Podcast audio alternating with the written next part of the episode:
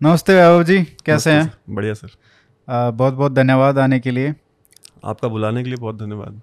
क्या चल रहा है पाकिस्तान में? अभी इमरान खान प्राइम मिनिस्टर नहीं रहे। आ, शरीफ नए प्राइम मिनिस्टर बने हैं नवाज़ शरीफ के भाई। तो पूरा गेम समझाइए कि कहाँ से ये जो इमरान खान की और आर्मी की आ, जो मनमुटाव है वो शुरू हुआ? देखिए इमरान खान प्रधानमंत्री नहीं रहे, ये एक चीज़ है। और प्रधान, इमरान खान प्रधानमंत्री थे कब? ये दूसरी चीज़ है। प्रधानमंत्री होने का जो गुमान था उनको कि मैं प्रधानमंत्री हूँ, मैं डिसीजंस लूँगा मैं डिसाइड करूँगा कौन आई एस चीफ बनेगा, मैं जब चाहूँगा तो मैं आर्मी चीफ को निकाल दूँगा, मैं जब चाहूँगा मैं आईएसआई चीफ को निकाल दूँगा, मैं जब चाहूँगा, जिसको चाहूँगा वो आईएसआई चीफ बनेगा। यही सारी वो गलतियाँ हैं जो रिस्पॉन्सिबल हैं उनको निकालने के लिए हम्म। पाकिस्तान में आप प्रधानमंत्री हैं अच्छी बात है तब तक जब तक आप खुद को प्रधानमंत्री माने ना हम्म? आप जब प्रधानमंत्री की जो पावर्स तब उनको आप एक्सरसाइज करना शुरू करते हैं ना तो आपकी उल्टी गिनती शुरू हो जाती है हाँ। नवाज़ शरीफ की भी यही गलती थी वो उन्होंने उनको ये गल, गलत फहमी हो गई कि मैं प्रधानमंत्री हूँ और मैं डिसीज़न लूँगा सो हम्म। मोदी ने उनको स्वेरिंग इन सेरेमनी में बुलाया शपथ ग्रहण समारोह में 2014 में उन्होंने आर्मी से नहीं पूछा चले आए कि भाई मैं प्रधानमंत्री हूँ मैं डिसीज़न लूँगा आर्मी कौन होती है मुझे उनसे मैं क्यों पूछूँ? हम्म। फिर उसके बाद जब मोदी साहब लाहौर गए तो भी उन्होंने आर्मी से नहीं पूछा। उनसे कंसल्टेशन नहीं की उर्दू में उसको कहते हैं मुशावरत उन्होंने नहीं करी। मोदी साहब से खुद बात करी और कहा आप आइए हम आपका इस्तकबाल करते हैं। और वो लाहौर पहुँच गए। जब आर्मी को मालूम चला तो आर्मी को लगा अच्छा तो उस दिन से उनकी उल्टी गिनती शुरू हो गई थी कि आपने एक गलती की, दूसरी की, फिर तीसरे का मौका नहीं मिलता। सेम चीज़ इमरान खान साहब के साथ हुई है। उन्होंने पहली गलती ये करी कि उन्होंने जब लास्ट ईयर अक्टूबर में जब नए आईएसआई चीफ की तैनाती होने लग गई तो इन्होंने ऑब्जेक्शन किया इन्होंने कहा कि नहीं फैज़ हमीद को रहने दो जो इससे पहले जो आई एस आई चीफ था बिकॉज़ उनका सबसे बड़ा रोल था इनको पावर में लाने के लिए। जितनी भी इलेक्शन रिगिंग थी जितना भी मैनिपुलेशन था जितना भी मीडिया मैनेजमेंट था जितना भी जुडिशरी को मैनेज किया गया अपोजिशन को दबाने के लिए और इनको उठाने के लिए वो सब का सब फैज़ हमीद ने ही इनके लिए किया था। तो ये नहीं चाहते थे हम्म। कि वो हटें। तो इन्होंने बहुत रेजिस्ट किया। उसको इतना डिले किया जैसे अभी इन्होंने लास्ट में अपना बचाने का अपने आप को पूरा कोशिश किया। हाँ तो जितना डिले इन्होंने अभी किया इससे लगभग इतना ही डिले उन्होंने तब भी किया था। तो अब नदीम अंजुम जो उस समय आ, कराची के कोर कमांडर थे वो नए आईएसआई चीफ बन रहे थे। तो वो आकर के बेचारे इस्लामाबाद बैठे हुए थे पंद्रह दिन से। और ये साहब जो है ये उनका अपॉइंटमेंट लेटर इशू नहीं कर रहे थे। कहते कि मैं पाँच लोगों के नाम भेजेगी आर्मी डिफेंस मिनिस्ट्री और मैं उन पाँचों लोगों का इंटरव्यू करूँगा। और उन पाँचों लेफ्टिनेंट जनरल का इंटरव्यू करने के बाद मुझे जो सही लगेगा मैं उसको अपॉइंट करूँगा। हम्म। तो एक शटअप कॉल आई उधर से जी एच क्यू रावलपिंडी से आर्मी चीफ की। और उन्होंने नदी मंजूम को लास्ट में बोला कि आप एक काम करो आप आईएसआई की बिल्डिंग में जाओ। आप पारा एक जगह है रावलपिंडी के पास में इस्लामाबाद के पास। तो उनको कहा कि आप वहाँ जाओ आप वहाँ जा करके चार्ज रिज्यूम कर लो। नोटिफिकेशन मैं देखता हूँ कैसे नहीं आता इनकी ऑफ़िस से। उन्होंने जा करके अभी प्राइम मिनिस्टर ने नोटिफिकेशन नहीं इशू किया था उन्होंने चार्ज संभाल लिया। हम्म। तो बेसिकली इमरान खान को उनकी औकात दिखाई कि एक पीस ऑफ़ पेपर जो है ना वो आपके साइन का उसकी कोई वैल्यू नहीं है। Army as an institution decision लेती है और जो लेती है वही फाइनल होता है। सो so, वो दूसरी गल, गलती थी इनकी और वो अक्टूबर की गलती थी इनकी और दिसंबर में नदी मंजुम की आईएसआई चीफ की मीटिंग्स हुई जनरल बाजवा के साथ और जरदारी और बाकी अपोजिशन लीडर्स के साथ। और उन्होंने कहा कि अब इनको तीसरी गलती करने का मौका नहीं देना। और फिर उसके बाद मार्च आते आते नो कॉन्फिडेंस मोशन आया और अप्रैल में सरकार चली गई। सो हम्म। so, जो लाने वाले थे वही भेजने वाले हैं। So I mean army giveth and the army takes the way मतलब जो जान देता है वही तो जान लेता है ना। सो so, uh, वही वही वही पूरी कहानी है इनकी। हम्म तो ये नवाज़ शरीफ का जो हुआ तो ये इनको क्यों चुना गया था? इमरान खान को ही आर्मी ने क्यों ज़ीरो इन किया कि इसको बनाना चाहिए और कोई ऑप्शन नहीं था उनके पास। हम्म। और कोई ऑप्शन उनके पास था नहीं। पीपल्स पार्टी को वो ट्राई कर चुके थे। नवाज़ शरीफ को वो ट्राई कर चुके थे। तो जो तीसरा फोर्स जो जो सो कॉल्ड फोर्स थी वो पीटीआई ही थी इमरान खान की ही पार्टी थी। तो उनके पास कोई दूसरा ऑप्शन भी नहीं था हम्म, कि यार मतलब अब चलो ठीक है एक रिटायर्ड फौजी हैं पाकिस्तान आर्मी के वो इंडिया आए हुए थे। हम्म, तो उनसे बात हो रही थी। तो काफ़ी सीनियर ऑफिसर हैं और जनरल की रैंक से रिटायर हुए थे। सो उनसे बात हो रही थी तो उन्होंने कहा यार देखो ईमानदार आदमी है और कोई करप्शन का चार्ज नहीं है कोई इलीगल एसेट्स नहीं है उसकी। तो ठीक है यार मतलब ट्राई करते हैं क्या होगा फेल हो जाएगा। हम्म, फेल हो जाएगा तो अपने पास ऑप्शन ए और बी तो पुराने वाले पड़े ही है ना फिर उनको ट्राई करेंगे। हम्म, ठीक है सो पाकिस्तान आर्मी ने सोचा था कि ये शायद कुछ डिलीवर करे बट वो नहीं कर सकते थे। उसको मतलब इमरान खान की कैपेसिटी नहीं है वो साढ़े आठ बजे के बाद वो कभी भी प्राइम मिनिस्टर ऑफ़िस में आज तक रुका ही नहीं है। वो साढ़े आठ बजे प्राइम मिनिस्टर ऑफ़िस से उड़ता था। बनीगाला अपने घर रहता था। वो प्राइम मिनिस्टर रेजिडेंस में भी नहीं रहता था। अच्छा। हाँ उसका घर है बनीगाला में इस्लामाबाद में। मरगला हिल्स एक एरिया है मतलब पहाड़ों का एरिया है। इस्लामाबाद बड़ी खूब बहुत खूबसूरत शहर है। वो मतलब चारों तरफ़ से पहाड़ है और उनके बीच में वो बसा हुआ शहर है। तो मरगला हिल्स के ऊपर उनका एक मकान है। अ, कुछ मेरे ख्याल से पंद्रह बीस एकड़ में। अच्छा। हाँ। तो उसमें वो रहते हैं। हम्म, तो वो हेलीकॉप्टर से रोज़ सुबह जाते थे ऑफ़िस और फिर शाम को उसी हेलीकॉप्टर से वापस बनी गाला। तो बहुत कैजुअल चीज़ों को लेना फिर इकोनॉमी का जो हाल किया है। पहले एक साल तक नेगोशिएशन करते रह गए। आईएमएफ के साथ डील फाइनल नहीं करी। उसकी उसकी वजह से almost one third extra interest पे उन्हें पैसा लेना पड़ा फिर। कंडीशंस और हार्ड हो गई उनके लिए पाकिस्तान के लिए एज अ कंट्री हम्म, फिर असद उमर जो उस समय उनके फाइनेंस मिनिस्टर थे उनको हटाया। लगभग तीन चार फाइनेंस मिनिस्टर हटे उनके साढ़े तीन साल की सरकार में। और वर्ल्ड बैंक के साथ नेगोशिएशंस हमेशा डिले करी। चाइना पाकिस्तान इकोनॉमिक कॉरिडोर जब से ये प्राइम मिनिस्टर बने तब से बंद है। अच्छा। बंद है। लिटरली बंद है। तो ये एक बहुत ज़्यादा फ्रस्ट्रेशन चाइनीज़ के अंदर भी थी कि यार how to deal with this man because साढ़े तीन साल से ये इस पूरे सीपेक को ये इसने मतलब बिल्कुल हॉल्ट पे डाला हुआ है। इतने ब्यूरोक्रेटिक प्रॉब्लम्स क्रिएट कर दी बिकॉज़ इनको ये था कि यार जब शरीफों की गवर्नमेंट थी तब तो इतने बिलियंस का कमीशन खाया इन्होंने। ठीक है? हम्म, और सारी डील्स फाइनल कर चुके हैं। तो अब हमें भी कुछ दो। हमें भी कुछ दो तब तो हम आगे बढ़ेंगे। हाँ। शरीफों को दिया है तो और हमको भी दो। सो ये एक बहुत बड़ी प्रॉब्लम थी इनके साथ। जैसे चाइना बहुत नाराज़ था और चाइना को एक्सपीरियंस था शरीफों के साथ डील करने का because China Pakistan economic corridor actually execute उसकी प्लानिंग और उसकी जो अम, पूरा जो उसका जो खाका बना वो भले ही उसकी नींव जरदारी ने डाली हुई एज अ प्रेसिडेंट अपने रूल में बट उसको ग्राउंड पे इम्प्लीमेंट पूरा का पूरा शरीफ फैमिली ने किया अपने पाँच साल की गवर्नमेंट में 2013 से 2018 के बीच में। हम्म, तो चाइनीज़ को ये पता था कि यार we can deal with these people and we can deal with this man तो चाइना ने भी एक आर्मी को अपनी फ्रस्ट्रेशन बताई थी कि just get rid of this man and we want the Sharifs back तो ये जो अमेरिकन कॉन्स्पिरेसी की बात कर रहे हैं ना कि अमेरिका ने सरकार गिराई है। एक्चुअली सरकार इनकी चाइना ने गिराई है। अमेरिका ने नहीं गिराई बट इमरान खान की हिम्मत नहीं है चाइना का नाम लेने की। वो इसलिए नहीं ले सकते क्योंकि आर्मी कभी टॉलरेट नहीं करेगी।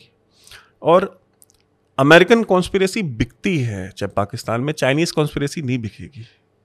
बिकॉज़ वहाँ पे लोगों को पिछले पचास साल से ये पढ़ाया गया है कि चाइना जो है वो उससे हमारी दोस्ती जो है वो शहद से भी मीठी है हिमालय से भी ऊँची है और समंदर से गहरी है और ये मतलब बचपन से बच्चों को पढ़ाते हैं वो। अच्छा। पिछले पचास साल से।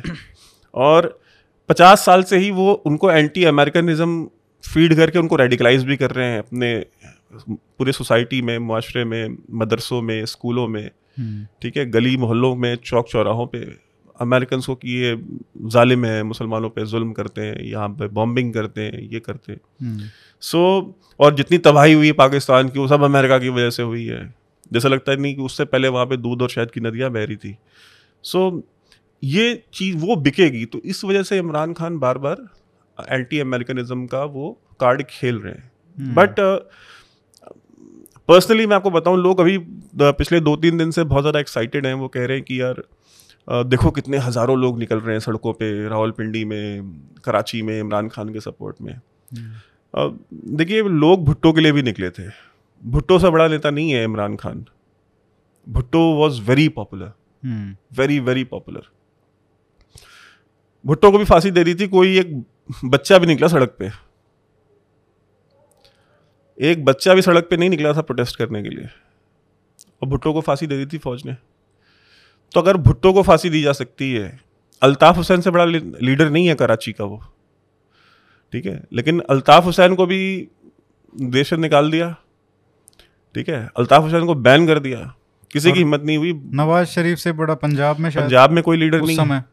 लेकिन पंजाब नवाज़ शरीफ को जेल में भी डाला और फिर नवाज़ शरीफ को जिला वतन भी किया फिर नवाज़ शरीफ को अभी फिर दोबारा जेल में डाला फिर वहाँ से फिर लंदन भेजा उसको। तो फौज जो करना चाहती है वो करती है।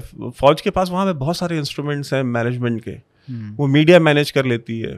वो सेंसरशिप अगर वो अपनी आई पे आ जाए तो ऐसा सेंसरशिप करेगी कि और ऐसा बिल्कुल ही 180 डिग्री नैरेटिव चेंज कर देगी ओवरनाइट जो कि किसी को समझ में भी नहीं आएगा वहाँ पे। हम्म, तो फौज के पास वो कैपेबिलिटी है वहाँ पे।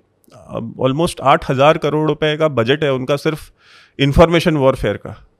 आठ हज़ार करोड़? आठ हज़ार करोड़ का बजट है पाकिस्तानी रुपीज़ में। इंडियन करेंसी में ऑलमोस्ट चार हज़ार करोड़ जो कि बहुत है फिर भी।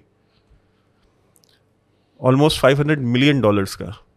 कई बीबीसी और सीएनएन चल सकते हैं। तो आप सोचिए ये सिर्फ़ फौज का बजट है। ये पैसा सिर्फ़ फौज लेती है। हम्म, फिफ्थ जनरेशन वॉरफेयर के नाम पे जो कि कुछ नहीं है इंफॉर्मेशन वॉरफेयर ही है। तो अब आप सोच लीजिए उनके पास मतलब उनके पास पैसा है वेल्थ है कि वो पूरा नैरेटिव अपना अपने हिसाब से वो मैनेज कर लेते हैं। आप देखें ना इंडिया में छोटी छोटी चीज़ें होती हैं जो नॉन इश्यूज़ हैं। वो अगर बनाने पे आ जाते हैं या स्पेयर वाले उसको एक इशू तो वो बना लेते हैं ना ग्लोबली हम्म, बीबीसी भी बोलने लग जाती है सीएनएन भी बोलने लग जाता है सारे अल जजीरा ये वो जितने भी हैं सारे के सारे अचानक से सारे online social media activist activate हो जाते हैं। तो वो कैपेबिलिटी है उनके पास ऐसा नहीं है कि नहीं है। तो इमरान खान को ये गलत फहमी हो सकती है कि वो बहुत बड़े ग्लोबल लीडर है वो आलमी जो है कोई सियासतदान है ऐसा है नहीं। हम्म, और जिस जिस वो लाइन पे जिस डगर पे जा रहे हैं एंटी इस्टेब्लिशमेंट अपने लोगों को भड़का रहे I mean he'll be history very soon मतलब उनका करियर एज अ पॉलिटिशियन खत्म है। अच्छा। ही कोई चांस नहीं है। देखिए इलेक्शन रिफॉर्म हो जाएँगे अगले छः सात महीने में। ये इन्होंने गवर्नमेंट बनाई ही इलेक्शन रिफॉर्म के लिए। ईवीएम बैन कर देंगे। ओवरसीज पाकिस्तानी को वोट करने नहीं देंगे। ठीक है जो इमरान खान का जो पूरा वो था गेम प्लान हम्म, दोबारा सत्ता में आने का। वहाँ पे भी ईवीएम चलता है क्या? ईवीएम इस बार इंट्रोड्यूस होनी थी। ओके वो इमरान खान का प्लान था कि ईवीएम बिकॉज़ कि हम ईवीएम अपने हिसाब की ले आएँगे और उसको उसमें फजिंग करेंगे। अच्छा। ठीक है तो रिगिंग को इंस्टीट्यूशनलाइज करने का प्लान था उनका। तो वो अपोजिशन अब नहीं होने देगी। हम्म, सेकेंडली इनका ये प्लान था कि जो ओवरसीज पाकिस्तानी है जैसे हमारे एनआरआईज होते हैं उनको वोटिंग राइट्स दे दें। हम्म, तो ओवरसीज पाकिस्तानी को ये है ना बड़ा फैसिनेशन है इमरान खान को देखो कितना हैंडसम है। हाँ, उनके लिए यही बहुत है वोट देने के लिए। बाहर तो कम से कम he is more presentable in UK US Australia hmm, ठीक है? अब शरीफ जो है वो उतने प्रेजेंटेबल नहीं है वो ऐसी इंग्लिश नहीं बोलते वो इतने अच्छे यू नो वक्ता नहीं है।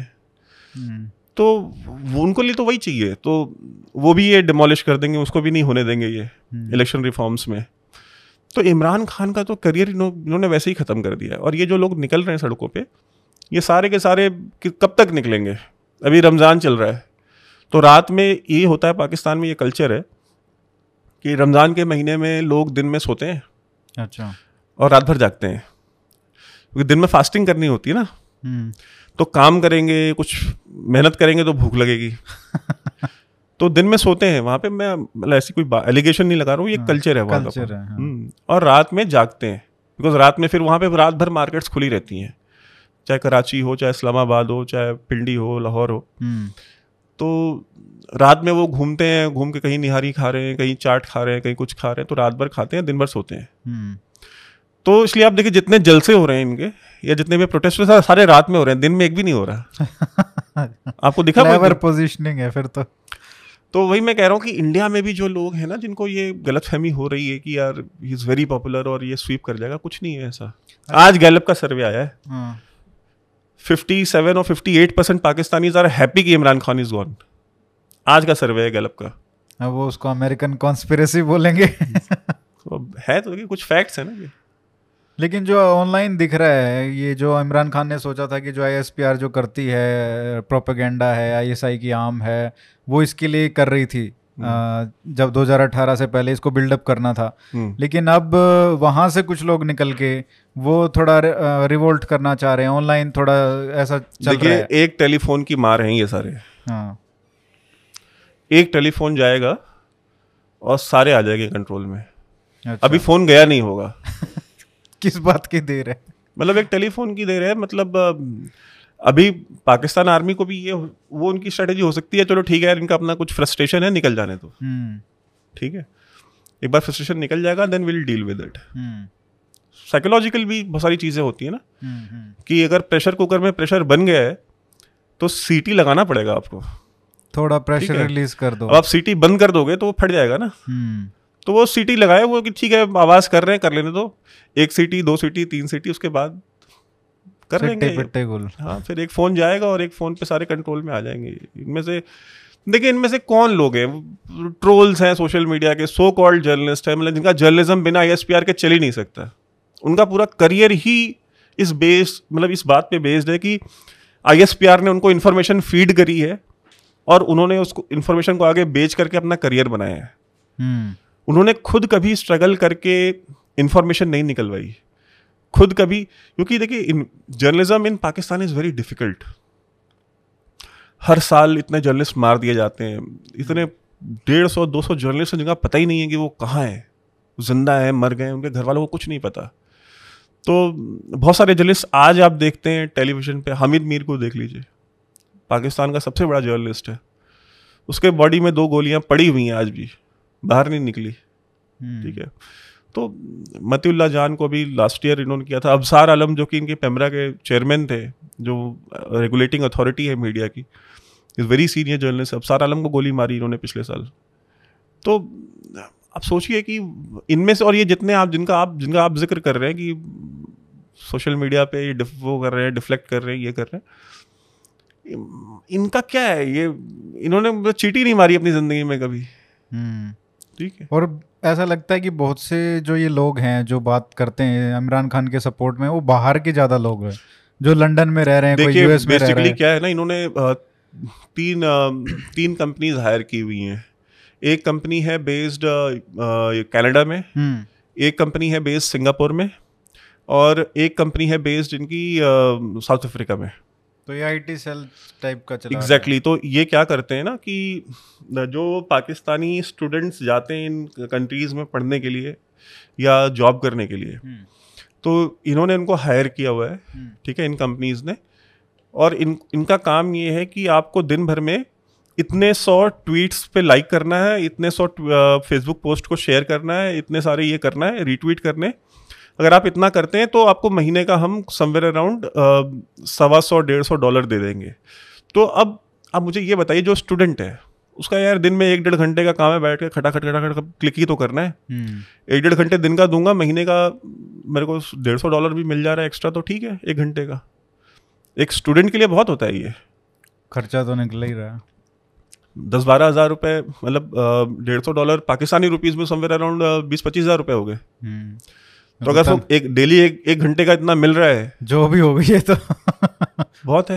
हाँ, सिमिलरली तो इस तरह से उन्होंने एंगेज किया हुआ है इन कंट्रीज़ के अंदर। हम्म, और वही ये सारा काम करते हैं ये पूरा मैन्युफैक्चर्ड है ये ऑर्गेनिक नहीं है। हम्म, ये आर्टिफिशियल है सारी चीज़ें। हम्म, पाकिस्तान में अब आप देखिए इमरान खान की ट्वीट्स पे डेढ़ लाख दो लाख ढाई लाख लाइक्स आते हैं और रिट्वीट्स आते हैं।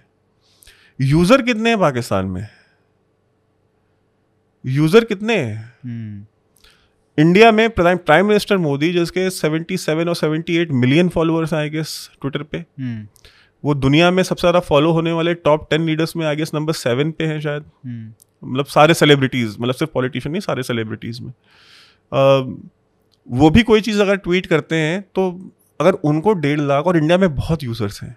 इंडियन एनआरआई कम्युनिटी बहुत बड़ी है। उनको डेढ़ लाख दो लाख लाइक्स आते हैं उनके ट्वीट पे।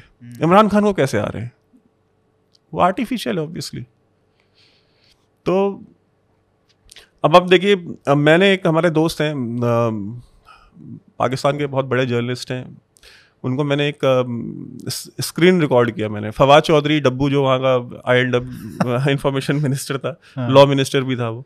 तो उसने एक ट्वीट किया। हम्म, तो उसकी स्क्रीन रिकॉर्डिंग मेरे पास अभी भी पड़ी हुई है। अच्छा। तो उसने ट्वीट किया और ट्वीट करते ही वो मेरी वॉल पे आया मैं मैंने स्क्रीन रिकॉर्डिंग ऑन करी। हम्म, सात मिनट के अंदर ठीक है? वो वीडियो था। वीडियो पे व्यूज़ मेरे ख्याल से शायद पाँच हज़ार थे या साढ़े पाँच हज़ार छः हज़ार ऐसे कुछ थे। और उस पर लाइक्स बारह हज़ार के करीब और रीट्वीट समवेयर अराउंड साढ़े तीन हज़ार चार हज़ार रीट्वीट्स थे। आप मुझे बताइए ये कैसे पॉसिबल है? इज़ इट पॉसिबल कि लाइक्स और रीट्वीट्स व्यूज़ से भी ज़्यादा है। ज़्यादा नहीं है डबल है। हम्म, कैसे पॉसिबल है ये? मैंने स्क्रीन रिकॉर्ड करके उनको भेजा। तो ये अब अब देखिए ना नई गवर्नमेंट आई है ये सारी चीज़ों का सारी इन्वेस्टिगेशन करेंगे। मैं बता रहा हूँ ना ये सारे चीज़ों स्ट्रक्चर जो इमरान खान ने बनाया हुआ है ना हम्म, ये पूरा का पूरा आर्टिफिशियल है। हम्म, में रियलिटी नहीं है। लोग निकले हैं तो अब शाम को पूरा पाकिस्तानी सड़कों पे निकला हुआ है कि निहारी खाने चाट खाने रमज़ान की छुट्टी है। तो निकल गए वो। क्या फ़र्क पड़ता है? और इमरान खान ने अपनी रैली कहाँ अनाउंस की है पहली? जो वो खुद लीड करेंगे पेशावर में। क्यों? क्योंकि वहाँ गवर्नमेंट अपनी है पीटीआई की। महमूद खान चीफ मिनिस्टर है। लाहौर में करते। जाते कराची में करते। हम्म, बट वो पेशावर से करेंगे। वहाँ पे गवर्नमेंट के रिसोर्सेज यूज़ होंगे गवर्नमेंट के लोग यूज़ होंगे पैसा यूज़ होगा और लोग भर भर के गाड़ियों में लाए जाएँगे और दिखाया जाएगा ड्रोन शॉट की देखो कितने लोग आए हुए हैं।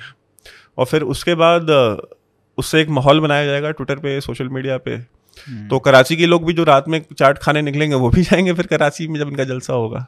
So. These are the things ये जैसे शरीफ परिवार है वो अभी भी है। राजनीति में बेशक नवाज़ शरीफ से नाराज़गी थी आ, हम्म। पाकिस्तान आर्मी की। बहुत कुछ किया वही जो इमरान खान के साथ हुआ वो उनके साथ भी हुआ। लेकिन उनको एक बैकअप रखा कि शरीफ फैमिली है एक बैकअप रहना चाहिए।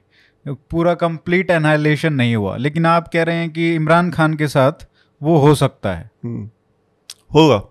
बिकॉज़ इमरान खान के बीच में और शरीफों के बीच में एक डिफरेंस है। हम्म, शरीफ वे या पीपल्स पार्टी वाले वे भुट्टो की पार्टी जो है ये बहुत ही घाघ और बहुत मंझे हुए पॉलिटिशियंस हैं। हम्म, ठीक है? इनको ये पता है कि यार कहाँ तक जाना है कहाँ नहीं जाना। ठीक है? इनको ये पता है कि यार आर्मी के साथ कहाँ पे उलझना नहीं है। हम्म, ठीक है? और इमरान खान के साथ प्रॉब्लम ये है ना इमरान खान को अर्तुगुल गाजी बनने का शौक है। हम्म। उसको रियासत मदीना बनानी है। हाँ, उसको खुद को हज़रत उमर बनाना है। हम्म, ठीक है? उसने जनरल बाजवा को खालिद बिन वलीद इसलिए बताया ना क्योंकि खुद उसे हज़रत उमर बनना था। हम्म, तो बात वही है कि इस वजह से आर्मी उस चीज़ को टॉलरेट नहीं करती। और वो जो कार्ड्स खेल रहे हैं एक्चुअली वो कार्ड्स बहुत डेंजरस हैं। वो पाकिस्तान के लिए as a whole as a country बहुत डेंजरस है। जैसे थोड़ा जैसे आप आप ये कह रहे हैं आप एंटी अमेरिकनिज्म पे आप खेल रहे हैं। एंटी अमेरिकनिज्म पे जब आपका आपकी इकोनॉमी चल ही आईएमएफ और वर्ल्ड बैंक के भरोसे चल रही है। आज आईएमएफ हाथ खींच ले आज वर्ल्ड बैंक हाथ खींच ले आप बैंक हो जाएँगे। हम्म, ठीक है? अगर आप बैंक हो गए एक न्यूक्लियर पावर जो कंट्री है जिसके पास न्यूक्लियर बॉम्ब्स है अगर वो बैंक हो जाए और फौज जो है वहाँ का सबसे बड़ा एम्प्लॉयर है पाकिस्तान का और साढ़े सात आठ लाख लोग उस फौज में नौकरी कर रहे हैं। उनकी तनख्वाहें कहाँ से आएँगी? उनके पर्क्स एंड प्रिविलेजेस कहाँ से आएँगे? और ये जितने भी फौजी हैं इनकी ज़्यादातर फैमिलीज़ बाहर रहती हैं मतलब यूके में यूएस में। अगर आप बैंक हो जाता अगर आपको ब्लैक लिस्ट कर देते हैं वो एफएटीएफ में हम्म, तो आप ना यूके यूएस से पैसा भेज सकते हैं ना मंगा सकते हैं। तो फिर कैसे चलेगा? फिर इनकी फैमिलीज़ कैसे सरवाइव करेंगी जो वहाँ रह रही हैं? हम्म, तो बहुत सारी चीज़ें हैं। ये शरीफ जो करते हैं ये लड़ते हैं फौज से। हम्म, उलझ जाते हैं। अपने राइट्स के ऊपर। पाकिस्तान के ऊपर नहीं लड़ते। पाकिस्तान को डैमेज करके नहीं कोई काम करते। हम्म, ये इकॉनमी चलाते हैं अच्छी। ये फॉरेन पॉलिसी अच्छी चलाते हैं। हम्म, कभी भी आपको ये नहीं सुनाई देगा कि भुट्टो की गवर्नमेंट में या नवाज़ शरीफ की गवर्नमेंट में कभी कोई डिप्लोमेटिक क्राइसिस पैदा हो गया हो। कभी कोई बहुत बड़ा इकोनॉमिक क्राइसिस पैदा हो गया हो। उनको पता है कि यार ये चीज़ें उनके पास लोग हैं जो माहिर हैं इन चीज़ों के। अगर इमरान खान की कैपेसिटी होती तो आप मुझे बताइए साढ़े तीन साल में चार फाइनेंस मिनिस्टर चेंज होते। नहीं होता ना। So hmm. so, ये रीज़न है कि वो इमरान खान को बिकॉज़ पाकिस्तान बहुत ज़्यादा वीक पोजीशन पे आज की डेट में। हम्म, अगला बजट क्या आएगा? इन्फ्लेशन आज की डेट में वहाँ ऑलमोस्ट चौदह परसेंट है। चौदह परसेंट की इन्फ्लेशन बहुत होती है। हम्म, हाहाकार मच ज़्यादा देशों में। इंडिया में साढ़े चार से पाँच होती है तो टांगे कांपने लगती है लोगों की हाँ। गवर्नमेंट की। हाँ, वहाँ चौदह परसेंट है। आखिर लोग फिर फौजों गालियाँ देते हैं ना कि तुम ही लाए थे इनको। हम्म, ग्रोथ रेट जो थी पाकिस्तान की वो एक डॉक्टर पाशा करके हैं पाकिस्तान के बहुत बड़े इकोनॉमिस्ट हैं वेस्ट में रहते हैं। कल रात में वो एक एक्सप्लेन कर रहे थे उन्होंने कहा कि इमरान खान की गवर्नमेंट क्लेम कर रही है कि हमने 55 लाख लोगों को नई जॉब्स हमने क्रिएट की हैं और 55 लाख लोगों को नौकरी दी है। हम्म, कहे कि यार इंडस्ट्रियल ग्रोथ आपकी डेढ़ परसेंट हुई है। हम्म, और जॉब ग्रोथ आप बता रहे हो हमने पंद्रह परसेंट की है ये कैसे पॉसिबल है? हम्म, लॉजिकल क्वेश्चन है। अगर इंडस्ट्रियल ग्रोथ सिर्फ़ डेढ़ परसेंट है तो जॉब की ग्रोथ पंद्रह परसेंट कैसे हो सकती है? सो ही सेट की मतलब इतनी डेटा फजिंग की है इतनी दो नंबरियाँ और ये सारी चीज़ें at the end of the day government को एज अ पूरी कंट्री को इफ़ेक्ट करती हैं और वो जब कंट्री को इफ़ेक्ट करती हैं तो फिर फौज को भी इफ़ेक्ट करती हैं। हम्म, जब लोगों को फांगे करने पड़ते हैं आधा पेट सोना पड़ता है रात में तो वो फौज को चार गालियाँ निकाल के सोते हैं बिकॉज़ फिर वो बोलते हैं यही लाए थे इनको। हम्म, ठीक है? ये जितने सड़क पे निकल रही हैं कौन से लोग हैं? इनमें से कोई गरीब है? इनमें से इनको कहते हैं बर्गर बॉयज़ ये बर्गर खाने वाले लोग हैं। Hmm, ninety percent of Pakistan की जो पॉपुलेशन है ना वो बर्गर नहीं खाती। हम्म, वो गाँव में रहती है वो कबीलों में रहती है वो पहाड़ों पर रहती है। तो ये दस परसेंट का तो वोट इमरान खान के पास पहले भी था। फिर मिल जाएगा। बट वो नब्बे परसेंट का वोट तो आर्मी जो है वो बहुत लॉजिकली सोच रही है। हम्म। कि यार तो एज एन इंस्टीट्यूशन भी प्रोटेक्ट करना है ना। भाई उसको तो देश उस, उसको अपनी कंट्री की सिर्फ़ स्टेबिलिटी देखनी है। स्टेबिलिटी देखनी है उसको सिर्फ़ उसकी अपनी अ, मतलब सिर्फ़ जो बोलते हैं ना बॉर्डर की सिक्योरिटी नहीं देखनी। हम्म। उसको अपनी इकोनॉमिक सिक्योरिटी भी देखनी है बिकॉज़ आज की दुनिया में हर एक चीज़ लिंक्ड है। बिल्कुल। ठीक है? आपकी इकोनॉमी से आपकी साइबर सिक्योरिटी भी लिंक्ड है। आपकी बॉर्डर सिक्योरिटी भी लिंक्ड है। आपके यहाँ टेररिज्म होगा तो इन्वेस्टर नहीं आएगा। इन्वेस्टर नहीं आएगा तो बिज़नेस नहीं आएगा। बिज़नेस नहीं आएगा तो जॉब नहीं क्रिएट होगी। जॉब नहीं क्रिएट होगी तो अनएम्प्लॉयमेंट होगी। अनएम्प्लॉयमेट होगी तो क्या होगा? केओस होगा। क्राइम बढ़ेगा। हम्म, तो सारी चीज़ें आपस में एक दूसरे से लिंक्ड होती हैं। हम्म, लेकिन इस बावले आदमी को कौन समझाए? तो पाक फौज इस एन इंस्टीट्यूशन जो ये चीज़ों को समझती है and जो जो भी कर रहे हैं इन्हीं चीज़ों की वजह से कर रहे हैं। यही रीजंस है। जो ये रशिया में युद्ध शुरू हुआ यूक्रेन का उसी दिन इमरान खान वहाँ पे पहुँचे। अब आप मुझे बताइए ये कौन कर सकता है दुनिया में? मतलब इनसे मतलब इमरान खान के अलावा कोई दुनिया में लीडर आप मुझे बता दीजिए जो ये काम कर सकता है। हम्म, एक नाम बता दीजिए। तो उससे भी फौज को काफ़ी आपत्ति रही होगी। फौज ने तो आर्मी चीफ ने तो उसके बाद मेरे ख्याल से कितना दस दिन बाद इस्लामाबाद डायलॉग्स हुए। हाँ। इस्लामाबाद डायलॉग्स में उसने बोला है आर्मी चीफ ने यूज़ किया टर्म कि रशियन इन्वेजन ऑफ़ यूक्रेन उन्होंने इन्वेजन का टर्म यूज़ किया कि रशिया ने जो इन्वेड किया वो गलत किया है। इस्लामाबाद डायलॉग्स में उन्होंने बोला। हम्म, so basically what he did कि उन्होंने जो इसने डैमेज किया था उस डैमेज को कंट्रोल किया। And he has been doing this for like past three and half years hmm, ये गया सऊदी अरेबिया से लड़ाया। ठीक है? यहाँ से गया सऊदी अरेबिया पाकिस्तान से। मोहम्मद बिन सलमान का जहाज़ लिया। मोहम्मद बिन सलमान के जहाज़ में और उसके ऊपर पूरा सोशल मीडिया के ऊपर मार्केटिंग करी कि एमबीएस ने देखो इमरान खान कितना बड़ा लीडर है कि एमबीएस ने अपना जहाज़ दे दिया कि आप मेरे जहाज़ से जाइए। हम्म, हम्म, रॉयल एयरक्राफ्ट। पहुँचा अमेरिका। पहुँचने के बाद क्या कर रहा है कि एंटी सऊदी अरेबिया टर्की और मलेशिया के साथ अलायंस बनाने के लिए वहाँ पर मीटिंग कर रहा है। ट्राइलेटरल तो एमबीएस को मालूम चला कि यार ये हमने जहाज़ दिया इसको हमने वहाँ भेजा और ये वहाँ जा करके जो है टर्की और मलेशिया के साथ हमारे अगेंस्ट मीटिंग कर रहा है। हम्म, कह रहा है कि हम नया इस्लामिक ब्लॉग बनाएँगे हम इस्लामोफोबिया से लड़ेंगे इस्लामोफोबिया से लड़ने के लिए हम टीवी चैनल खोलेंगे। तो हमने जो ये गल्फ न्यूज़ और ये सब खोला हुआ है फिर हमने किस लिए खोला है ये? हम्म, तो एमबीएस ने अपना जहाज़ वापस बुला लिया। हम्म, फिर इन्होंने फ़ोन किया फिर पाकिस्तान से एक जहाज़ गया और इनको पीआईए की फ़्लाइट में लेके आया। Prime minister of Pakistan return to Pakistan in a commercial flight ठीक है? सो so, ये चीज़ें हैं जो और फिर उसको भी डैमेज कंट्रोल फिर बाजवा ने जाके किया। बाजवा सऊदी अरेबिया गए बोले कि नहीं मैं डैम मैं करूँगा इस चीज़ को हैंडल फिर अगली मीटिंग मलेशिया में होनी थी। टर्की पहुँच गया मलेशिया में महातिर मोहम्मद तैयार था ये गया ही नहीं। बिकॉज़ बाजवा ने कहा कि हम न टर्की है ना हम मलेशिया हैं। वी कांट अफोर्ड कि हम सऊदी अरेबिया से झगड़ा मोल ले। हम्म। तो एक डैमेज वो किया। फिर से पैसे भी तो लाया था। पैसे नहीं सऊदी अरेबिया से। नहीं पैसे लाइन ऑफ़ क्रेडिट नहीं नहीं पैसे तो पैसे नहीं लाया था चावल लाया था। अच्छा। चावल की बोरियाँ एज अ जक़ात लेके आए थे। और अ, पैसे तो सऊदी अरेबिया ने अपने जो तीन बिलियन दिए थे वो वापस मांग लिए थे। वापस मांगे थे अच्छा हाँ। हम्म। कुछ तो एंगल था पैसे हाँ का। पैसे तीन बिलियन डॉलर सऊदी अरेबिया ने इनको दिए थे इस शर्त में कि आप इसे खर्च नहीं करेंगे। अच्छा। आप इन्हें अपना रिज़र्व मेंटेन करने के लिए आप उनको रख सकते हैं अपने स्टेट बैंक ऑफ़ पाकिस्तान में हम्म। कि आपके रिज़र्व हैं इतने रिजर्व्स की स्टेबिलिटी के लिए बट आप एक भी रुपए इसमें से खर्च नहीं करेंगे। हम्म। तो जब इन्होंने होशियारी दिखाई है तो उन्होंने पैसे वापस मांग लिए थे। तो उसके बाद फिर बाजवा गया था और बाजवा ने मैनेज की थी चीज़ें। और उसका देखिए उसका एक ब्लोबैक इफ़ेक्ट भी आया। टर्की और मलेशिया फिर नाराज़ हो गए। उन्होंने कहा यार हम इसके चक्कर में हम हमने भी से क्या कि हम हम हम तैयार हैं और यही नहीं आया यही गायब हो गया। हाँ।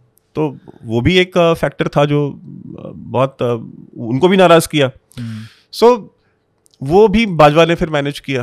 हम्म। उसके बाद आप देखिए डिप्लोमेटिकली जब रशिया वाला था वो इन्होंने मैनेज किया। हम्म। सऊदी अरेबिया के एम्बेसडर जो थे उनसे मीटिंग हुई शाह महमूद कुरैशी की। हम्म। अब वो पीर है ठीक है? उनका नाम मखदूम शाह शाह महमूद कुरैशी है। हम्म। तो वो पीर हैं वो बाल काटने का पैसा लेते हैं। आपने देखा होगा वीडियो। नहीं मैंने वो एक दरगाह के पीर हैं। अच्छा। महमूद शाह महमूद कुरैशी। इसीलिए ख्वाजा आसिफ एक पहले डिफेंस मिनिस्टर भी थे नवाज़ शरीफ की गवर्नमेंट में और वो फॉरेन मिनिस्टर भी थे। हाँ। तो उन्होंने बोला कि जब ये नो कॉन्फिडेंस मोशन जब चल रही थी तो उन्होंने उस- बोला कि ये कब्रों की कमाई खाने वाले ये हमें उपदेश देते हैं। ठीक है? बेसिकली आप दरगाह पे बैठ करके आप लोगों से दस दस रुपए लेकर के उनके बाल काटते हैं। थोड़ा सा बाल काट दिया दस रुपए लिए। और लोग आते हैं मत्था टिक के जाते हैं हाथ चूम के जाते हैं। तो अब उस दरगाह के पीर हैं तो कहते हैं ये कब्रों की कमाई तो ऑनेस्टली तो कब्र की कमाई खा रहे हैं ना? हम्म। तो कहे कब्रों की कमाई खाने वाले तो शाह महमूद कुरैशी की मीटिंग हुई सऊदी एम्बेसडर से। वो फॉरेन मिनिस्टर थे इमरान खान की गवर्नमेंट में। तो वो पाँव उसकी तरफ़ करके बैठे हुए हैं। मतलब एक बेसिक एटिकेट होता है ना। अब मैं ही आपके साथ में बैठा हूँ। अब मैं पाँव आपकी तरफ़ करके बैठ जाऊँ तो आपको बुरा नहीं लगेगा? वो तो सऊदी अरेबिया का एम्बेसडर है। हाँ। वो तो रिप्रेजेंट करता है पूरे वहाँ की पॉपुलेशन को तो वो तो नहीं इसको लाइटली और लेगा वो वहाँ पे अगर जाएगा तो क्या फिर वो फ़ोटो वायरल हुई ट्विटर के ऊपर। हाँ। और फिर सऊदी अरेबिया ने फिर जितना ट्रोल किया फिर बुला करके फिर जाके माफ़ी मांगनी पड़ी। फिर फौज ने बोला कि माफ़ी मांगो। तो शाह महमूद कहेंगे भाई मैं तो मखदूम शाह मतलब शाह महमूद कुरैशी हूँ मैं कैसे माफ़ी मांग सकता हूँ? हम्म। तो कहे कुछ नहीं जाके माफ़ी मांगो। तो ये जा करके पाकिस्तान का फॉरेन मिनिस्टर एक मुल्क के एम्बेसडर से माफ़ी माँगता है। I am sorry so Pakistan army ने वो भी मैनेज किया हम्म। डैमेज कंट्रोल किया। तो इनका इनकी फैलाई हुई गंदगियाँ ही तो साफ़ कर रहे हैं ना साढ़े तीन साल से। लेकिन ये काफ़ी लंबी मतलब लॉन्ग रोप दी है इसको। बहुत ज़्यादा। इसको देखें तो। बहुत ज़्यादा। और एक्चुअली अगर इसने अगर थोड़ा सा दिमाग लगाया होता ना तो ये लाइफ टाइम प्राइम मिनिस्टर रह सकता था पाकिस्तान का। हम्म। अगर इनको अर्तुगुल गाजी बनने का शौक ना होता सिर्फ़ प्राइम मिनिस्टर बनने का शौक होता तो ये मतलब Pakistan army would have made sure कि यार ये पावर में रहे। हम्म। और बाकी दोनों का तो खत्म ही कर देते वो अपोजिशन वैसे भी खत्म ही हो ही चुकी थी। हाँ अभी तक इमरान खान ने रिवाइव किया है उनको। हाँ। जेन्युइनली बता रहा हूँ पीपल्स पार्टी को बिकॉज़ अब लोग जो डीप स्टेट है जब डीप स्टेट कंपेयर करती है दोनों को हम्म। जब डीप स्टेट स्टैटिस्टिक्स को देखती है कि इनकी क्या परफॉर्मेंस थी इनकी क्या परफॉर्मेंस है डिप्लोमेसी इनके टाइम में कैसी थी इनके टाइम में कैसी है। तो ज़मीन आसमान का अंतर निकलता है। हम्म। ठीक है? भुट्टो आपने देखा होगा इन्होंने लास्ट में नाम लिया है भुट्टो का कि इस तरह से अमेरिका के कहने पे भुट्टो को फांसी दे दी। उस तरह से अमेरिका के कहने पे मेरे मुझे भी मेरी भी जान को खतरा है। मुझे भी हटाया अमेरिका के कहने पे। तो आप मुझे ये बताइए पहली बात देखिए भुट्टो कोई इंडिया में बहुत लोग गलत फहमी है कि भुट्टो बहुत लिबरल सेक्युलर और पता नहीं क्या क्या था। इंडिया में जितने भी है ना ये अपने खाल मार्केट वाले और ये आंटियाँ जितना घूमती हैं फैब इंडिया के कुर्ते पहन के इन लोगों को भुट्टो बहुत पसंद था कि Bhutto was very liberal Taliban Bhutto ने बनाया ठीक है? कादियानियों को यानी कि अहमदियास को नॉन मुस्लिम भुट्टो ने डिक्लेयर किया ठीक है? कॉन्स्टिट्यूशन में डाला। उसके बाद भुट्टो की एक भुट्टो के ऊपर एक किताब लिखी गई है बॉर्न टू बी हैंग्ड ठीक है? वो किताब पढ़िएगा आप। उसमें भुट्टो जब स्कूल में पढ़ता था एंड भुट्टो जो है कॉन्वेंट एजुकेटेड था बॉम्बे में और देहरादून में और बड़े बड़े स्कूलों में वो पढ़ा हुआ है वो। वो भुट्टो ने एज अ मेरे ख्याल से 11-12 साल की उम्र में उसने एक चिट्ठी लिखी थी जिन्ना को। उस चिट्ठी की स्कैंड कॉपी है उसमें उस बुक में। Hand written by Zulfikar Ali Bhutto quoted नहीं है एज इट इज़ वो लेटर है उसमें। हम्म। उसमें उसने लिखा है बारह साल तेरह साल की उम्र में कि हिंदू कितने घटिया लोग हैं हिंदू कितने जलील हैं और इनके साथ कभी कोई दोस्ती हो नहीं सकती इनके साथ हम रह नहीं सकते। As a child educated in one of the most you know posh schools high class schools of India ठीक है? उसने ये चीज़ें लिखी हैं। hmm. तो भुट्टो को बोलते हैं कि भुट्टो को फांसी दी। आपको पता है भुट्टो का अंत क्या जब हुआ था जब भुट्टो को मारा था? भुट्टो की माँ हिंदू थी। हम्म। तो जियाउल हक ने जेल में जब भुट्टो को फांसी हो गई तो कोई मर गया तो उसके बाद उसको घुसल देते हैं उसको नहलाते हैं बॉडी को पानी से धोते हैं hmm. दफनाने से पहले। तो घुसल जब दे रहे थे तो भुट्टो ने पिंडी से कैमरामैन भेजे थे जीएचक्यू से कि जाके देखो कि वो सरकम साइज़ था कि नहीं और फ़ोटो खींच के एविडेंस लेके आओ। ये रिकॉर्डेड है डॉक्यूमेंटेड है। ये जिया ने और जो लोग गए थे जो लोग वहाँ प्रेजेंट थे उन्होंने अपनी किताबों में लिखा है ये चीज़ें हम्म। कि भुट्टो ने हमको भेजा और बोला कि फ़ोटो खींच के लेके आओ। सो so, सिर्फ़ ये मेक श्योर sure करने के लिए अगर इसका सरकम सीज़न नहीं होगा तो इस भुट्टो की लेगेसी को किल कर देंगे। ये जिया ने भेजा। जिया ने भेजा था। हाँ हाँ। ठीक है? तो इतना इस्लामिस्ट को पैम्पर करने के बाद भी हम्म। मतलब जो सबसे रेडिकल सेक्शन था सोसाइटी का उसको पैम्पर करने के लिए अहमदियों को नॉन मुस्लिम डिक्लेयर किया। हम्म। जो तालिबान थे उनको बनाया। ये अहमद शाह मसूद और सिराजुद्दीन हक्कानी ये तो सारे स्टूडेंट थे ना पाकिस्तान में। हम्म। तालिबान के जो बड़े बड़े उस समय के जो रेजिस्टेंस के जो बड़े बड़े लीडर्स थे वो सारे कौन थे? वो स्टूडेंट्स थे। कोई हम्म। कराची यूनिवर्सिटी में पढ़ रहा था कोई लाहौर यूनिवर्सिटी में पढ़ रहा था। हम्म। भुट्टो ने उनको हायर कराया। फिर आईएसआई को बोला इनको ट्रेन करो। और फिर ट्रेन करके इनको भेजा। Ahmad Shah Massoud was an engineer ठीक है वो इंजीनियरिंग पढ़ रहा था इलेक्ट्रिक इंजीनियरिंग पढ़ रहा था। हम्म। तो भुट्टो ने सब कुछ किया रेडिकल्स के लिए फौज के लिए सब कुछ किया। But at the end of the day क्या हुआ? उसी फौज ने मारा सोशलिस्ट भी बना वो। ठीक है?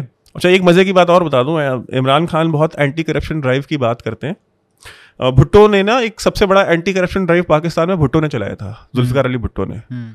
तो उस जो वो जो ड्राइव थी एंटी करप्शन उसमें करीब 103 जैसे हमारे यहाँ आई एस ऑफिसर्स होते हैं ना पाकिस्तान में जो सी एस एस ऑफिसर होते हैं।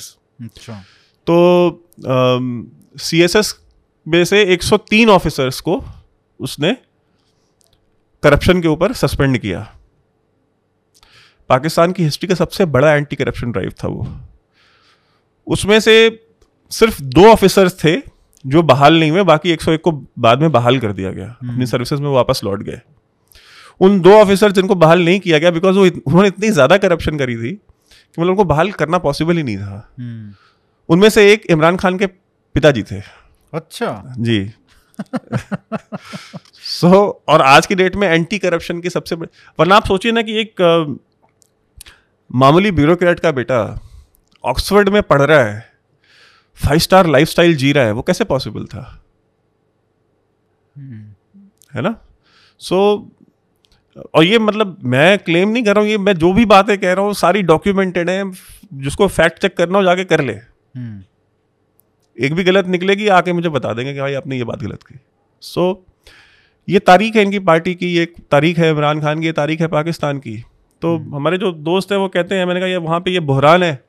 तो कहते हैं यार पाकिस्तान की तारीख कभी लिखी जाएगी तो वो एक लाइन में लिखी जा सकती है। तो मैंने उनसे पूछा क्या? तो कहते हैं पाकिस्तान की तारीख है बहरान दर बहरान दर बहरान दर बहरान। मतलब जब से बना तब से बहरान ही चल रहा है। बहरान को इंग्लिश में बोलते हैं क्राइसिस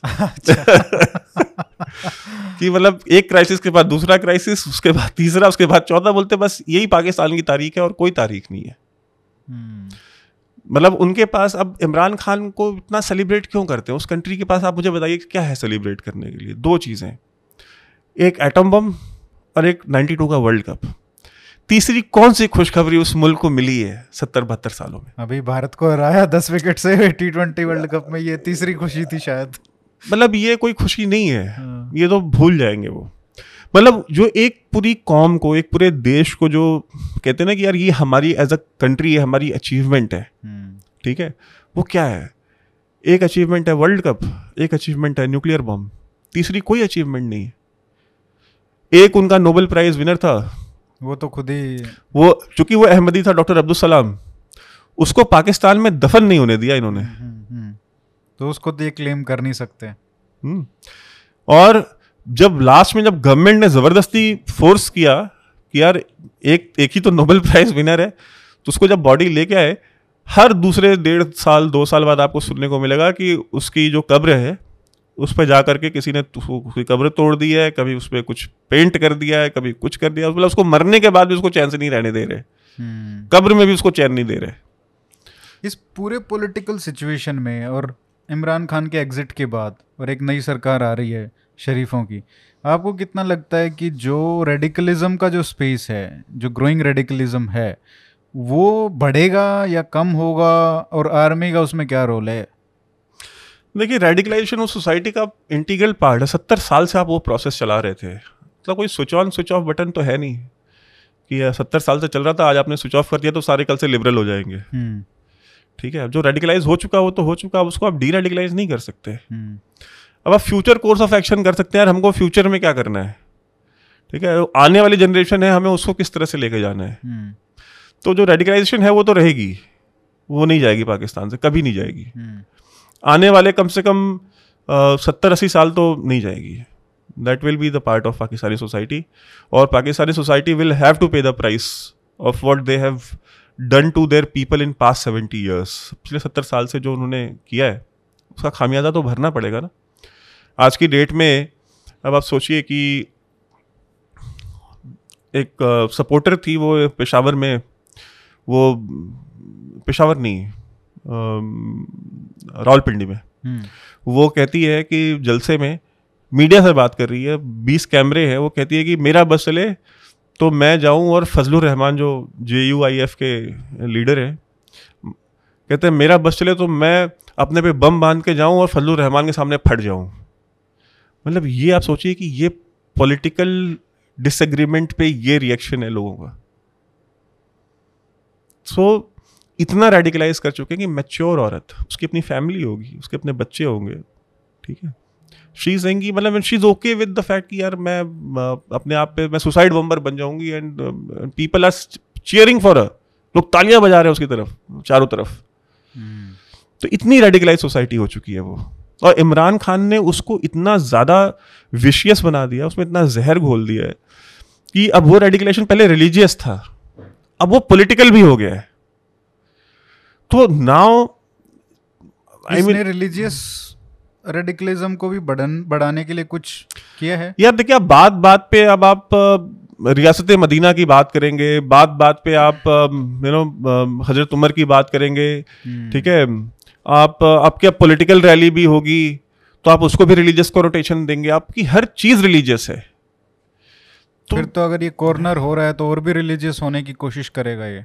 ऑब्वियसली करेगा। और आप देखिए जितने भी वीडियोस वायरल किए जा रहे हैं पीटीआई की तरफ़ से इमरान खान की पार्टी की तरफ़ से उन सब में बस एक ही चीज़ है कि जैसे अ, इमाम हुसैन को घेर लिया गया था करबला में। हम्म, सबने घेर के मारा इमाम हुसैन को। उस तरह से इमरान खान को जो है सारे घेर रहे हैं और सबने घेर के उसको जो है बाहर निकाला है। तो उसको अब इमाम हुसैन बना रहे हैं सपोर्टर्स और जो उनकी सोशल मीडिया टीम है वो उसको एंडोर्स कर रही है। ये तो ब्लास्फेमी नहीं है पाकिस्तान में। नहीं ब्लास्फेमी नहीं है। देखिए ब्लास्फेमी तो जो एक्चुअल में जो जिस जिनको मार देते हैं ब्लास्फेमी तो उन्होंने भी नहीं की होती। हम्म, ये तो बहाना है। ये तो बहाना है। हम्म, और यही है ना कि पॉलिटिकल कन्वीनियंस के ऊपर है।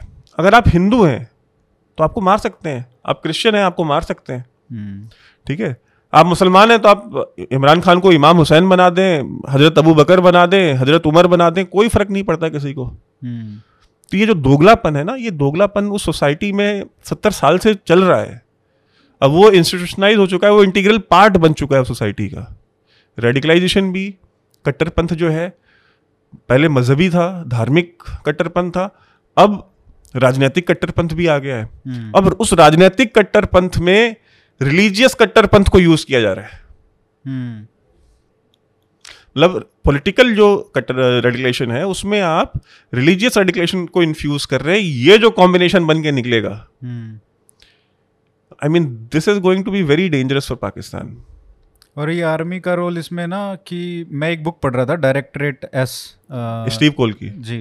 तो उसमें जैसे मुशर्रफ कहते हैं अमेरिकन को कि जो मेरे जनरल्स हैं वो तो किसी मुल्ले से पढ़ के आए हैं हम्म, गाँव में तो मतलब वो तो खुद तो इतना नहीं था radical in the sense religious नहीं नहीं उसका बाप नहीं था। नहीं नहीं उसका बाप डिप्लोमेट था हाँ। टर्की में एम्बेसडर था पा- पाकिस्तान का वो मतलब मुशर्रफ की कॉन्वेंट स्कूल में पढ़ा था। हम्म, तो उस तरीके का उसका वो नहीं था। तो वो एक बहाना भी लगा रहा था कि ये इस तरह के कि हमारे रेडिकल्स हैं आर्मी में तो मैं उनको सेक्युलराइज नहीं कर सकता हूँ। हम्म, बट उसके अकॉर्डिंग में पोजीशंस वगैरह देने का वो एक बहाना था। हम्म। तो क्या आर्मी का ये रोल कितना रहेगा इसमें काउंटर करने में भी? क्योंकि एक तो डबल एज स्वॉर्ड हो गई ना ये तो। बट वो स्वॉर्ड किसने बनाई है? खुद उन्होंने ही बनाई है ना। हम्म। रेडिकलाइजेशन हुआ वो भी उन्होंने ही किया। सत्तर साल में। उसके बाद इमरान खान जैसे लोगों को इंडोर्स भी इन्होंने ही किया। इमरान खान को पावर में भी यही लेके आए। ऑपोजिशन भुट्टो फैमिली है या बाकी हैं पर्सनल लाइफ में ये सारे लिबरल लोग हैं। चाहे भुट्टो हो चाहे शरीफ हो। बिकॉज़ ये एलीट का हिस्सा थे। एलीट किसी भी सोसाइटी में ना लिबरल ही होती है। हम्म। चाहे इंडिया की हो चाहे अमेरिका की हो चाहे कहीं की भी हो। इसीलिए अगर आप देखेंगे तो एलीट जो है वो एक दूसरे के साथ they get along very well India का एलीट पाकिस्तान के एलीट के साथ मिलेगा ना तो बहुत जल्दी घुल मिल जाते हैं। एक जैसे होते हैं ना। हाँ, हाँ, इंडिया का एलीट अमेरिका के एलीट से मिलता है दो मिनट में घुल मिल जाता है। हम्म। तो सिमिलरली अगर आप देखेंगे तो पाकिस्तान में जो शरीफ फैमिली है वो नवाज़ शरीफ का बाप अरबपति था। नवाज़ शरीफ ने पैसे नहीं बनाए। हैं। ठीक है उसने अपने बिज़नेस को आगे बढ़ाया होगा हम्म। ठीक है बट वो पॉलिटिक्स में आने से पहले भी वो बिलियनियर था। ठीक है? भुट्टो फैमिली आज नहीं भुट्टो फैमिली मतलब इंडिया की आज़ादी से पहले के जमींदार हैं। लाड़काना और इधर के उसका जो नाना था वो आपके गुजरात में जो अ, अ, क्या बोलते हैं सो कौन सी ये स्टेट थी? जूनागढ़ यार। सो so, जो जूनागढ़ स्टेट थी ठीक है वहाँ का प्राइम मिनिस्टर था भुट्टो का जो नाना था। ठीक है सो और लड़काना में जो सिंध का जो एरिया लड़काना जो गढ़ है पीपल्स पार्टी का लड़काना में कितने हज़ार एकड़ जमीनें हैं उनकी उसका कोई हिसाब भी नहीं है। जरदारी खुद जो है कि one of the biggest landlords of Pakistan है। आर्मी के बाद। हम्म? आर्मी हाँ ऑब्वियसली सो ये ये कुछ फैक्ट्स हैं। तो ये एलीट आज के नहीं है ये जनरेशन से एलीट है। इमरान खान का बाप मैंने बताया वो ब्यूरोक्रेट था। तो कभी ऐसे हुआ कि इंडिया जैसे कि बिल्कुल नॉन पॉलिटिकल फैमिली से राइज करके प्रधानमंत्री बन गया हो कोई? पाकिस्तान में तो कभी हुआ ही नहीं। पाकिस्तान में। हाँ। सब एलिट्स फैमिली से ही हैं। हम्म। नहीं ऐसा तो कोई नहीं हुआ है। या तो जनरल्स बनते हैं वो हाँ। इतने एलिट बन के। या फिर पॉलिटिशियन सारे जैसे जैसे चौधरी शुजात जो है पीएमएल एन पीएमएल क्यू के हम्म। वो भी प्राइम मिनिस्टर रहे बट वो गुजरात जो पंजाब का पाकिस्तान का जो गुजरात एरिया है हम्म। पाकिस्तानी पंजाब में भी एक एरिया है गुजरात गुजरात है। हाँ हम्म, तो वो बेसिकली गुजरों का और इनका चौधरियों का एरिया है राजपूतों का। तो वहाँ पे वो वहाँ का जमींदार है। सो so, ऐसा कोई मिडिल क्लास से निकल के मिडिल क्लास से वहाँ पे सिर्फ़ एक पॉलिटिकल पार्टी निकली है। हम्म। सिर्फ़ एक वो थे मुतहदा कौमी मूवमेंट हम्म। जो महाजिरों ने बनाई थी अल्ताफ हुसैन ने जो बनाई अच्छा। कराची में जो इंडिया से मुस्लिम्स माइग्रेट करके यूपी बिहार वाले जो मुस्लिम थे। और वही एक लौती पार्टी है जो जिसमें लीडरशिप भी मिडिल क्लास थी और वहाँ उसके सारे M P As M N As जैसे हमारे एम पी और एम एल एज होते हैं हम्म, वो सारे के सारे मिडिल क्लास लोग थे। उसमें से कोई एलिट नहीं था आज भी नहीं है। सारे के सारे मुहाजिर। तो एक लौती पार्टी है पूरे पाकिस्तान में जहाँ जो कि बनाई भी मिडिल क्लास ने और उसके वोटर भी मिडिल क्लास हैं उसके लीडरशिप भी जितनी है वो सारी मिडिल क्लास है। बाकी कोई पार्टी नहीं। जी डी है ग्रैंड डेमोक्रेटिक अलायंस वो भी फ्यूडल लैंडलॉर्ड्स की पार्टी है सिंध की हम्म, पीपल्स पार्टी भी वही है पाकिस्तान मुस्लिम लीग भी वही है। पीटीआई को आप कह सकते हैं मिडिल क्लास बट उसके जो उसकी जो बाकी की जो लीडरशिप है वो मखदूम सारे एलिट सारे के सारे यही लोग हैं। उसमें इमरान खान के बाद सारे के सारे तो इमरान खान खुद एलिट का हिस्सा नहीं था। मतलब ही उसकी अपब्रिंगिंग एलिट्स में नहीं हुई है। हम्म, उतने एलिट्स में नहीं हुई है लेकिन हाँ। रिलेटिवली तो हाँ। मतलब वेल ऑफ़ फैमिली से हाँ। वेल ऑफ़ फैमिली आप कह सकते हैं। बट चोरी का पैसा है ना वो। हम्म, मतलब वो कोई खानदानी पैसा तो नहीं था। हाँ खानदानी नहीं है। चोरी का पैसा ना मतलब मेरा बाप बहुत करप्ट ब्यूरोक्रेट है और मैं कहूँगी मैं लीड हूँ। ये तो नहीं हो सकता। है जनरल बाजवा के बारे में आपका क्या असेसमेंट है? क्योंकि अभी जो कंपैरिजन हो रहा है मीर जाफ़र से कि वो तो मीर जाफ़र है। काफ़ी इंटरेस्टिंग है। देखिए जनरल बाजवा एक देखिए प्रोफेशनल सोल्जर तो है इसमें कोई दो राय नहीं है। आप कभी भी उसको जनरल बाजवा कोई फालतू बात करते हुए नहीं देखेंगे। कोई लूज स्टेटमेंट देते हुए आप कभी नहीं देखेंगे। और he has always talked about geo economics की वो बात करते हैं कि भाई जियो स्ट्रेटजी से जियो इकोनॉमिक्स की तरफ़ चलो। You know he has always advocated good relations with India in past two three years ठीक है? पिछले दो ढाई साल में उन्होंने यही बात करी है। And he talks a lot of sense तो बहुत सीजनड ऑफिसर मुझे लगते हैं। हम्म, और अ, इमरान खान को जो हटाने का डिसीज़न लिया है और जो न्यूट्रल होने का जो डिसीज़न लिया है कि यार पॉलिटिक्स जिनका काम है उनको करने दो हमें नहीं करनी पॉलिटिक्स हम्म। तो I mean only a statesman can take such decisions हाँ अगर चाहते तो पहले की तरह मतलब हाँ, टेक ओवर कर सकते थे। कर लेते ना हम्म, क्या फ़र्क पड़ता है? और ये लोग कहते हैं ना मतलब आर्टिकल जो एटीन अमेंडमेंट हुई है उसके बाद ये है कि पाकिस्तान में अगर आप टेक ओवर कर लेते हैं तो कोई भी सुप्रीम कोर्ट या कोई भी कोर्ट के पास अथॉरिटी नहीं है उसको अप्रूव करने की। अच्छा। कू को? और परवेज मुशरफ को जो फांसी की सज़ा हुई है गद्दारी में आर्टिकल सिक्स लगा ट्रीजन वो भी उसी के तहत लगा और उनको इस्लामाबाद हाई कोर्ट ने फांसी की सज़ा दी अभी वो स्टे लिया उन्होंने सुप्रीम कोर्ट में। हम्म, हम्म। तो बात वही है कि ले दे करके कि अब वो लेकिन फांसी तो मुशरफ को भी नहीं लग रही ना तो बाजवा को थोड़ी लग जानी है। हम्म, वो आ जाएगा पावर में एटीन अमेंडमेंट डिजोल्व करा देगा। एक अपनी पार्लियामेंट बुला करके।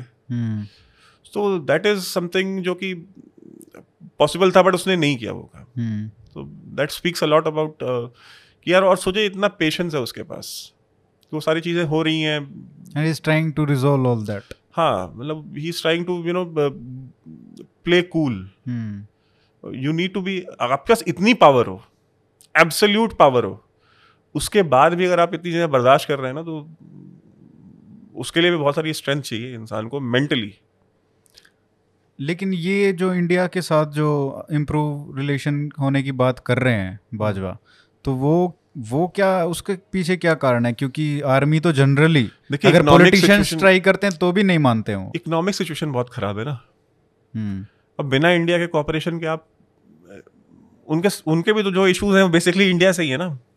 उनके इंटरनल इश्यूज़ भी कहीं ना कहीं इंडिया से ही लिंक्ड हो जाते हैं आके। हम्म, है कि नहीं?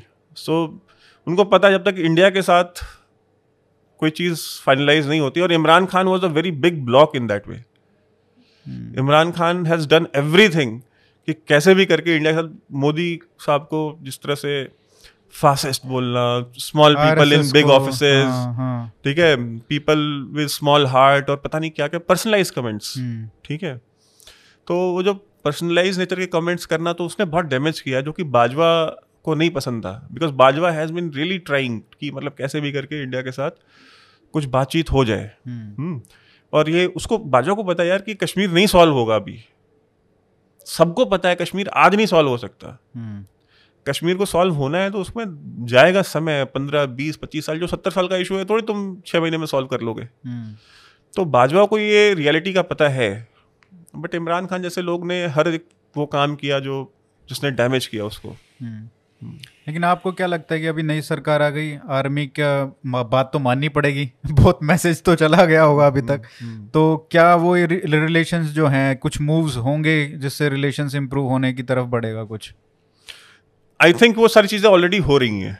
अच्छा बैक बैकग्राउंड में। हाँ। आपने देखा होगा जिस तरह से ब्रह्मोस मिसाइल मियाँ चुन्नू में लैंड करी पाकिस्तान में। हम्म, उसके बाद पाकिस्तान ने कोई ऐसा रिएक्शन नहीं दिया। जो रिएक्शन दिया पाकिस्तान में वो उनका सस्ता तेरे नाम था एनएसए मोहिद यूसुफ। उसने दिया और सब ये सारे जितने सिविलियंस थे हाँ। आर्मी ने ऐसा कोई नीजर रिएक्शन नहीं दिया। हम्म, और जहाँ तक मेरी इन्फॉर्मेशन है इंडिया से काफ़ी सारा मटेरियल जो है वो गया भी है उधर central Asia hmm, via Pakistan by road अच्छा। काफ़ी सारे गुड्स जा रहे हैं। हम्म, तो वो भी बाजवा के परमिशन के बिना नहीं हो सकता था। हम्म, तो थिंग्स आर गेटिंग नॉर्मलाइज्ड और बैकडोर चीज़ें चल रही हैं। हम्म, हम्म, तो कुछ तो इम्प्रूवमेंट होने का चांसेस है। होगी। लेकिन गवर्नमेंट भी ये चाहेगी कि भाई कुछ भी देखिए इंडियन गवर्नमेंट क्लियर है हाँ। कुछ चीज़ों पे। इंडियन गवर्नमेंट का कहना है यार कि देखो टेररिज्म पे कोई कॉम्प्रोमाइज़ नहीं है। हम्म, ठीक है? अगर बाजवा टेररिज्म कंट्रोल कर सकता है तो देन गुड यार। हम्म, और नदी नदीम अंजुम को लगाया भी इसीलिए था। कि फैज की एलिजियंस कॉम्प्रोमाइज थी। हो सकता है कि इमरान खान के साथ मिलकर के वो कुछ हैंकी पैंकी कर सकता था। हम्म। ठीक है? But Nadeem Anjum is Bajwa's man तो जो ये नवाज़ शरीफ के जब मोदी मिलने गए थे वहाँ पे देखिए उस लाहौर में देखिए उस समय उस उसके समय बाद यूरी का और वो सब हुआ था। देखिए उस समय ना नवाज़ शरीफ और उनकी जो रिलेशंस थे ना वो पहले से ही बहुत गड़बड़ थे। पहले जनरल कियानी से गड़बड़ थे फिर जनरल राहिल शरीफ से गड़बड़ थे। और मेन गड़बड़ तब हुई जब जनरल राहिल शरीफ को उसने एक्सटेंशन देने से मना कर दिया। हम्म, जनरल राहिल शरीफ एक्सटेंशन मांग रहे थे और उन्होंने नहीं दिया। तो उसके बाद चीज़ें बहुत बिगड़ गई थी। हम्म, तो वो नवाज़ शरीफ से वो नाराज़ तो थे। कि मोदी को साथ उनका जो रिलेशनशिप था उसको लेकर के बट उनकी नाराज़गी जो मेन थी उनको जो पनिश किया गया वो इसलिए किया गया कि आपने राहिल शरीफ को एक्सटेंशन नहीं दिया। तो वो एक तरीके से अटैक करवाना और फिर तो उन, इमेज हाँ तो उन्होंने सैबोटाज किया हर एफर्ट नवाज़ शरीफ का। हम्म, हम्म। लेकिन बाजवा ने ऐसा कुछ भी जहाँ तक लगता है कि जब उनके आने के बाद वो हरकतें नहीं हुई हैं क्रॉस बॉर्डर देखिए बहुत सारे फैक्टर्स हैं उसमें। मतलब एक तो ये है कि वो इस इकोनॉमिक्स सिचुएशन में नहीं है कि वो आपसे लड़ सकें। हम्म, ठीक है? वो अपनी एग्जिस्टेंशियल क्राइसिस के थ्रू जा रहे हैं अभी वो। हम्म, मतलब अगले तीन महीने बाद का पैसा नहीं है। छः महीने बाद का रिज़र्व नहीं है। साल भर के बाद का बजट नहीं है। मतलब इस सिचुएशन में जो कंट्री है तो वो तो हर तौर पे आपके साथ पीस ही चाहेगी। तो हम्म। चाहेगी कि यार कैसे भी करके दोस्ती कर लो ट्रेड कर लो कुछ लेवरेज मिल जाएगा। हम्म, गाड़ियाँ जाएँगी सेंट्रल एशिया कुछ टोल मिल जाएगा यू नो तो वो इस समय अफोर्ड भी नहीं कर सकते वो। ये तो है। तो कुछ ना कुछ तो पॉजिटिव अगर कोशिश तो रहेगी और बाहर के जो देश हैं जो इनको एड दे रहे हैं उनका भी ये रहेगा कि भाई ये कम से कम ऐसी हरकतें और इस इस मूव से ये तो संदेश जाएगा ही। अब देखिए जाते जाते भी इमरान खान ने कितना डैमेज किया है। हम्म, उसने कहा कि अम, अमेरिका ने साजिश करी है। ठीक है? उसके कुछ बारह तेरह एडवाइजर्स हैं। Special advisers S A P M बोलते हैं special adviser to prime minister उसमें से बारह तेरह में से नौ वो हैं जो पाकिस्तानी नेशनली नहीं है। शहबाज गिल जो उनका सबसे क्लोज कॉन्फिडेंट है सबसे ज़्यादा उनके करीबी एडवाइज़र है जो हर चीज़ शहबाज शहबाज गिल के थ्रू होके जाती है वो खुद अमेरिकन सिटीजन है। हम्म, ठीक है? अम, उनका Zulfi Bukhari second most closest person वो ब्रिटिश नेशनल है। हम्म, ठीक है। Shahzad Akbar persona non grata from US ठीक है। उनके बताता रहा हूँ तेरह में से तकरीबन नौ ऐसे हैं जो कि पाकिस्तान के नेशनल नहीं है। वो या तो अमेरिका के सिटीजन हैं या तो वो यूके के सिटीजन हैं। और वो गवर्नमेंट में सर्व कर रहे थे प्राइम मिनिस्टर के साथ। प्राइम मिनिस्टर के एडवाइजर थे special adviser to prime minister इनका national security adviser Moeed Yusuf American citizen है। वाओ और उसी को गाली दे रहे हैं वो। वो बोल रहे हैं कि अमेरिका ने कॉन्स्पिरेसी की रेजिम चेंज की। हिम्मत और- ज़रूरत। और उस आवाम का माइंडसेट देखिए कि वो उसको बिलीव कर रहे हैं उसको बाई कर रहे हैं। किस तरह के लोग रहते हैं उस माशरे में उस सोसाइटी में उस समाज में? हम्म। मतलब जिसका national security adviser American citizen था वो कह रहा है कि रेजीम चेंज हमारे यहाँ वो अमेरिका कर रहा है। तो अमेरिका के साथ रिलेशनशिप भी कितना डैमेज कर रही है? अभी इलेक्शन जो होंगे पीटीआई का अगले साल तक नहीं होंगे। हाँ अगले साल मेरे ख्याल से 2018 से 2023 का टर्म था। और मेरे ख्याल से दो चीज़ें हैं। या तो इलेक्टोरल रिफॉर्म कर करा के ये छह सात महीने में इनको सबको जेल में डाल के इलेक्शन करा लेंगे। हम्म। बिकॉज़ करप्शन इन्होंने भी दबा के करी है। हम्म और ट्रीजन का भी तो बहुत बड़ा खतरा है कि उस वो भी लगाया जा सकता है देखिए सबसे बड़ा खतरा इमरान खान को है फॉरेन फंडिंग केस में। अच्छा। इन्होंने पैसे लिए हैं इसराइली से और इंडियन से। अच्छा।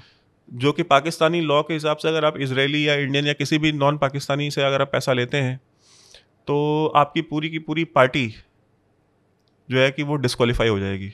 हम्म। पूरी पार्टी डिजोल्व हो जाएगी और जो पार्टी का लीडर होगा वो लाइफ टाइम के लिए बैन हो जाएगा इलेक्शन नहीं लड़ सकता। उसको उर्दू में बोलते हैं ता हयात ना heli banned for life disqualified for life तो वो होगा इमरान खान के साथ। अगर ये इसी रास्ते पे चलते रहे आर्मी के साथ टक्कर लेने के तो आर्मी ने कुछ नहीं करना। आर्मी ने चीफ जस्टिस को एक फ़ोन करना है। और आर्मी चीफ को भी नहीं करना जो इस्लामाबाद का सेक्टर कमांडर है ना तो एक कर्नल होता है। हम्म। एक कर्नल रैंक ऑफिसर आईएसआई का सेक्टर कमांडर होता है इस्लामाबाद में। वो इस्लाम वो जाएगा चीफ जस्टिस के ऑफ़िस में बैठेगा और बोलेगा कि ये जो केस है इसकी हियरिंग शुरू करो। और इनको डिस्qualify करो। हम्म। नवाज़ शरीफ को डिस्qualify करा दिया था ना फॉर लाइफ इसीलिए शहबाज शरीफ बनाए ना प्राइम मिनिस्टर हम्म। इनको भी करा देंगे। और पूरी पार्टी डिजोल्व हो जाएगी। पार्टी ही खत्म कर देंगे वो एक एक और इनका तो कोई भाई भी नहीं है बचाने के लिए प्राइम मिनिस्टर बनने के लिए। इट इज़ एज सिंपल तो पाकिस्तान आर्मी के पास बहुत सारे तरीके हैं इनको डील करने के। चलिए वैभव सर बहुत अच्छा लगा आपसे बात करके काफ़ी चीज़ों का पता चला। थैंक आ, सभी को आशा करता हूँ कि नई नई चीज़ें सुनने को मिली होंगी। Thank you so much for coming thank you thank you for calling me thank you